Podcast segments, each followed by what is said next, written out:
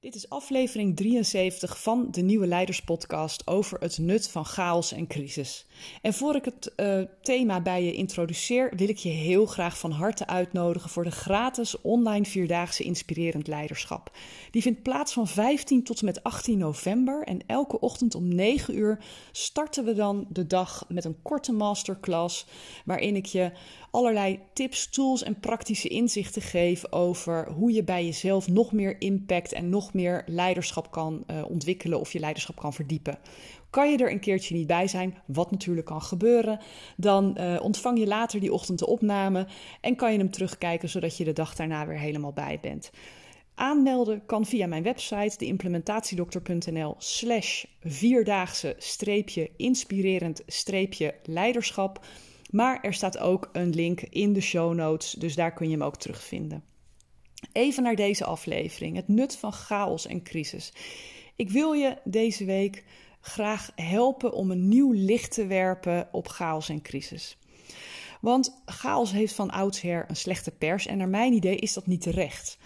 Uh, je ontdekt in deze aflevering dus onder andere waarom periodes van chaos nuttig, maar soms zelfs nodig zijn hoe je het in een ander perspectief kunt plaatsen, waardoor het voor jezelf draaglijker wordt. Hoe je je er beter toe kunt gaan verhouden. Maar ik geef je ook tips over hoe je je team of je omgeving kunt helpen om de chaos te verdragen.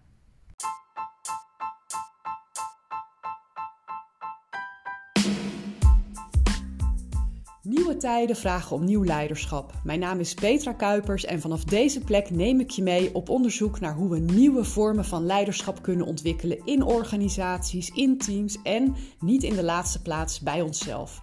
Samen herschrijven we de definitie van leiderschap. De Nieuwe Leiderspodcast is een podcast vol inspiratie en informatie voor formele en informele leiders. Let's go! Het is nu ik dit opneem, uh, net de ochtend nadat er weer een persconferentie is geweest waarin vervelend nieuws is gemeld. En als je net als veel andere mensen gebukt gaat onder een soort somberheid of pessimisme, omdat er zoveel problemen zijn op zoveel fronten, dan wil ik met deze aflevering een ander perspectief bieden. Ik wil het hebben over crisis en chaos, maar vooral over de, de waarde die daarin zit, de betekenis die daarin zit. En er is op dit moment veel angst, frustratie, boosheid. En ik ben daar zelf ook echt niet immuun voor. Uh, natuurlijk heb ik een mening over wat ik lees en wat ik hoor. Maar omdat alles waar je je aandacht aan geeft groeit, heb ik heel bewust gekozen om daar niet ook nog per se mijn two cents bovenop te gooien. Want daar is helemaal niemand mee geholpen. Ik wil vooral steeds blijven kijken naar wat kan er wel welke invloed kunnen we uitoefenen? Hoe kunnen we positief verschil maken? Hoe kunnen we in plaats van blijven hangen in die negativiteit een soort ja, positieve strijdbaarheid ontwikkelen waarmee we een andere toekomst creëren? Dus ik wil die boosheid of angst of frustratie vooral gebruiken om te creëren, om constructief bezig te zijn.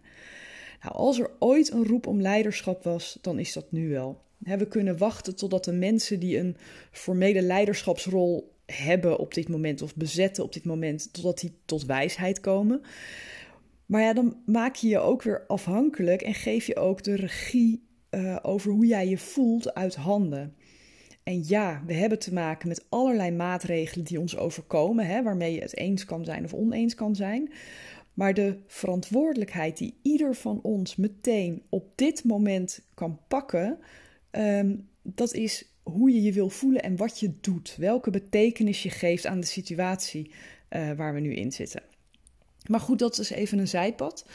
Um, waar ik het vandaag dus over wil hebben is chaos. En laat ik eerst eens beginnen met uitzoomen om te zien wat chaos eigenlijk is.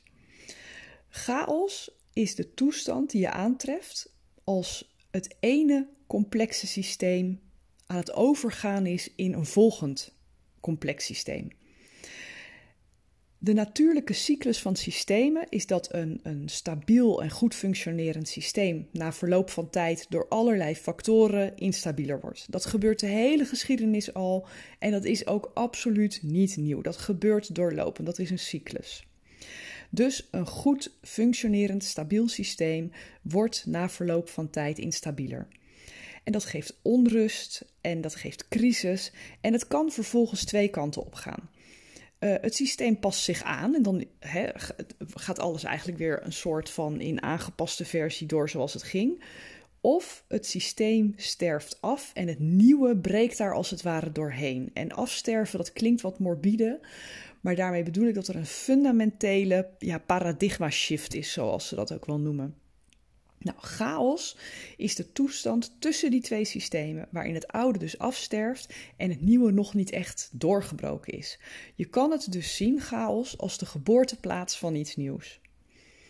En vroeger had chaos niet die negatieve connotatie die het nu heeft, hè? want nu zien we het als een soort uh, wanorde of iets dergelijks. Maar kijk je bijvoorbeeld in de Griekse mythologie van zo'n 800 voor Christus, toen werd er geschreven over drie belangrijke goden.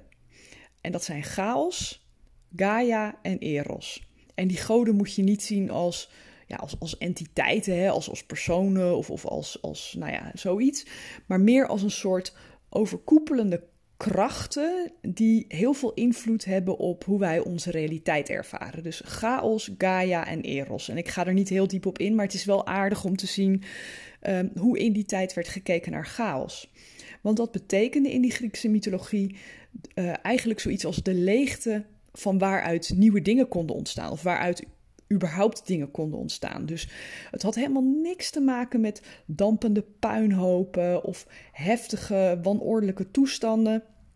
Maar het was een soort lege creatieruimte. Het werd ook wel eens verbeeld als een soort baarmoeder van waaruit nieuwe dingen konden ontstaan. Het was ook echt een vrouwelijk principe, hè, de creatiekracht. Ook al was de dynamiek van chaos waarschijnlijk helemaal niet anders in die tijd. Maar er werd gewoon veel neutraler naar gekeken. Het was meer een soort ja, uh, uh, vertrekpunt van potentie, hè, van, van potentieel, om het maar zo te zeggen. Maar in de loop van de geschiedenis heeft chaos een slechte pers gekregen. En we steken behoorlijk veel tijd in het uh, bestrijden ervan en energie in het bestrijden ervan. We proberen, kosten wat het kost, orde in de plaats te brengen van chaos. En dat doen we in de vorm van, van dingen plannen, beleid maken, structuren verzinnen, begrotingen maken, allemaal dat soort dingen. We verzekeren ons tegen dingen. Dus we proberen het allemaal zo behapbaar en gecontroleerd mogelijk te maken. Maar weet je, laten we eerlijk zijn, het gaat nooit allemaal volgens het boekje. Het leven is nu eenmaal in de aard, grillig, onvoorspelbaar ja, en gewoon een beetje messy. het is gewoon rommelig.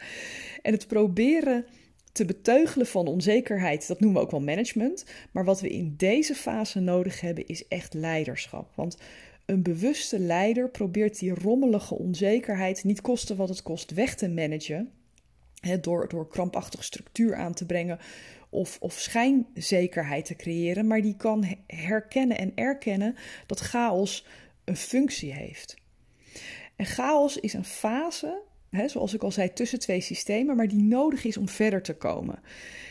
En het kenmerkt zich door onzekerheid en niet weten. En dat vinden we allemaal heel erg oncomfortabel, omdat we zo gewend zijn om dingen te controleren. Maar er komt ook een enorme kracht uit voort, die je nu al op heel veel plekken om je heen kunt waarnemen. Hè? Want naast de wrijving die het geeft, hè, en ik heb het nu even over wat er op maatschappelijk niveau aan, aan chaotische uh, ja, samenspel van, van allerlei factoren is, maar naast de wrijving die dat geeft, um, uh, geeft het ook een enorme impuls die leidt tot nieuwe ideeën, tot nieuwe initiatieven, tot innovatie. Dus onder de oppervlakte gebeurt er van alles. Hè? Er broeit van alles, er gist van alles en het voelt, kan heel onaangenaam voelen op momenten. Maar in praktische zin. Uh, uh, zie je al, al dingen oppoppen. En ook in de dynamiek doet dat iets met ons. Hè? Het maakt een soort energie los dat je op dit moment nodig hebt om van een oud en niet goed functionerend systeem naar een nieuwe toestand ja, door te stoten, als het ware.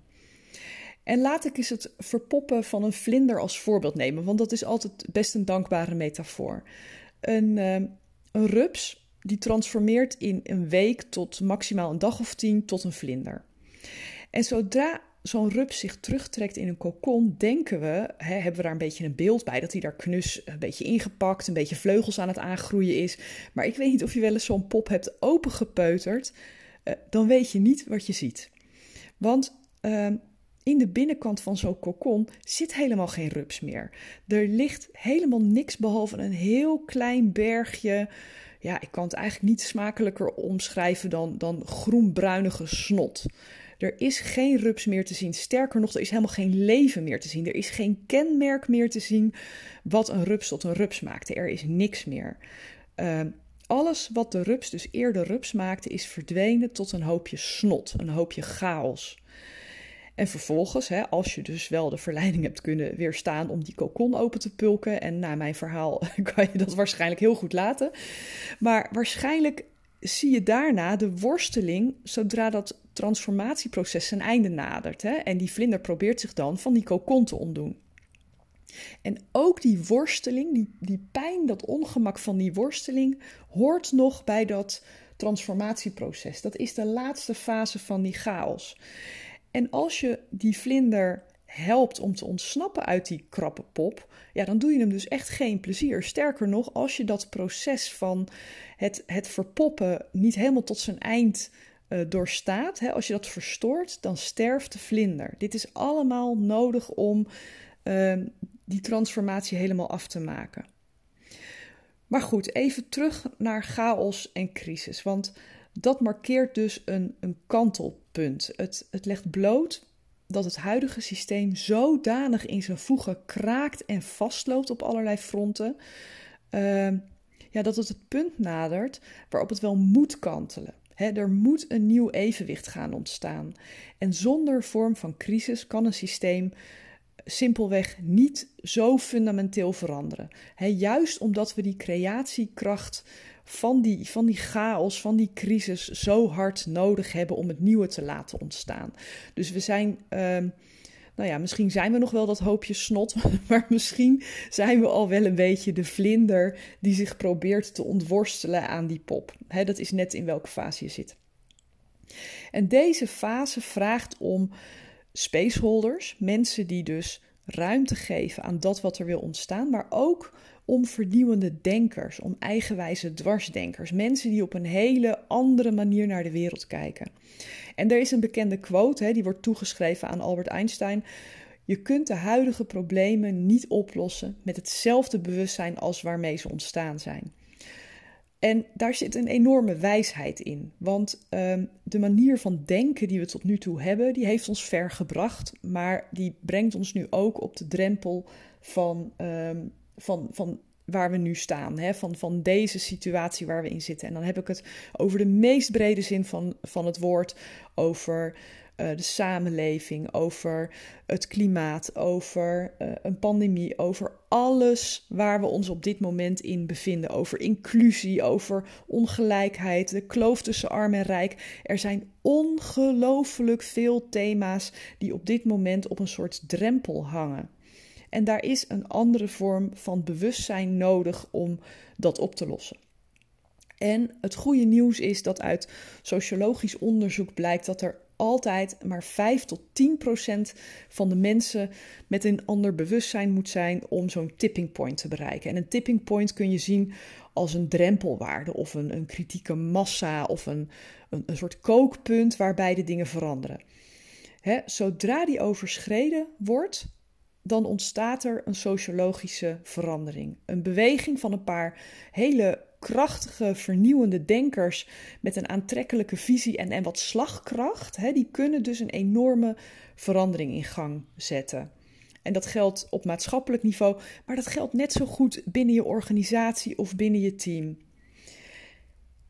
En ik vind het goed om nog wel te benadrukken dat niet iedereen op dezelfde tijdlijn zit als het gaat om het herkennen en het erkennen van chaos.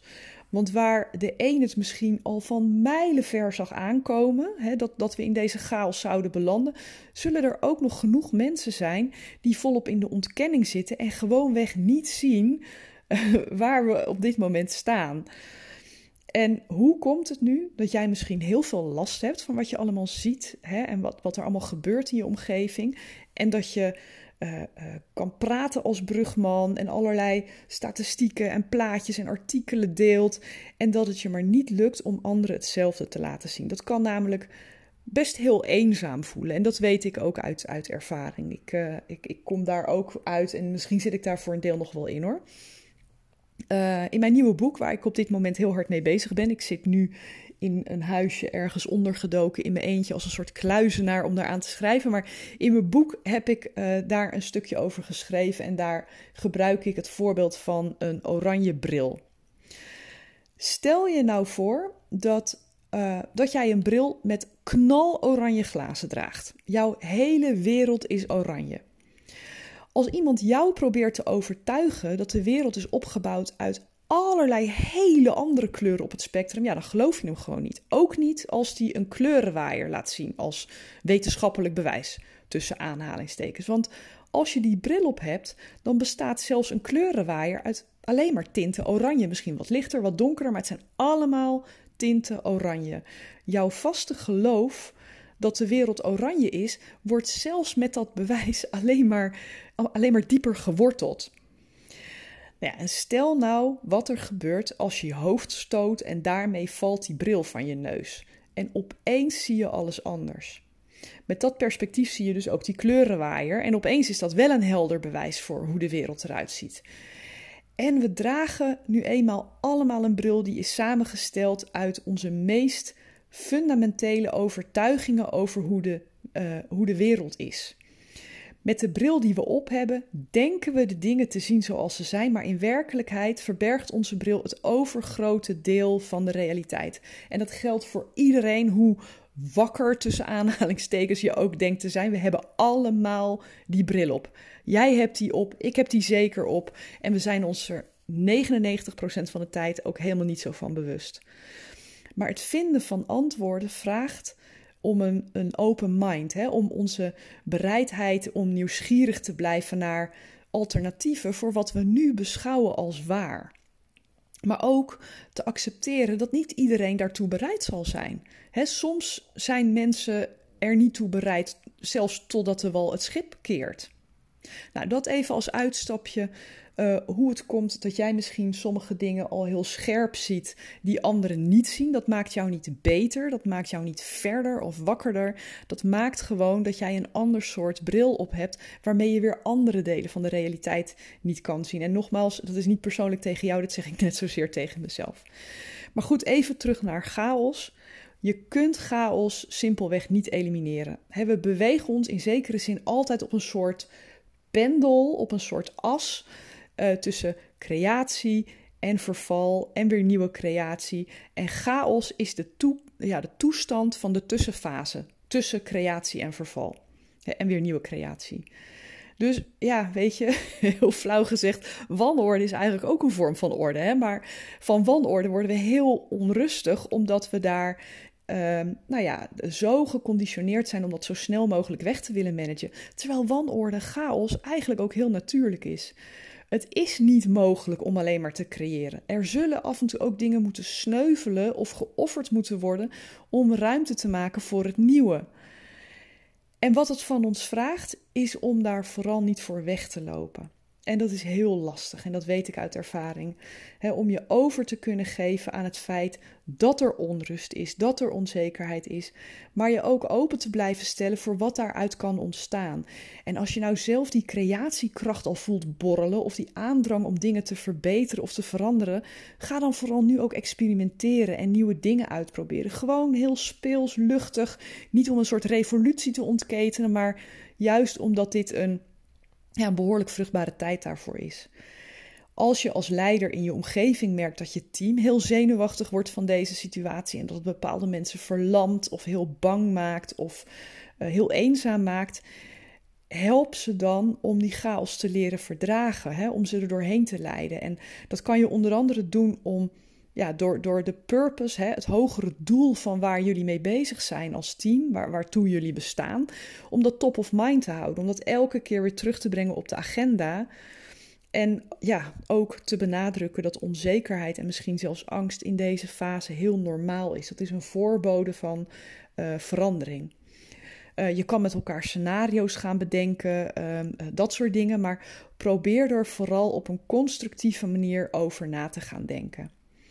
Wat ik heel erg hoop is dat alle uh, activisten die er zijn, alle vernieuwers, alle mensen die al een beetje dat tipping point aan het bereiken zijn, dat, dat ze hun krachten willen bundelen om te helpen om het nieuwe te laten ontstaan.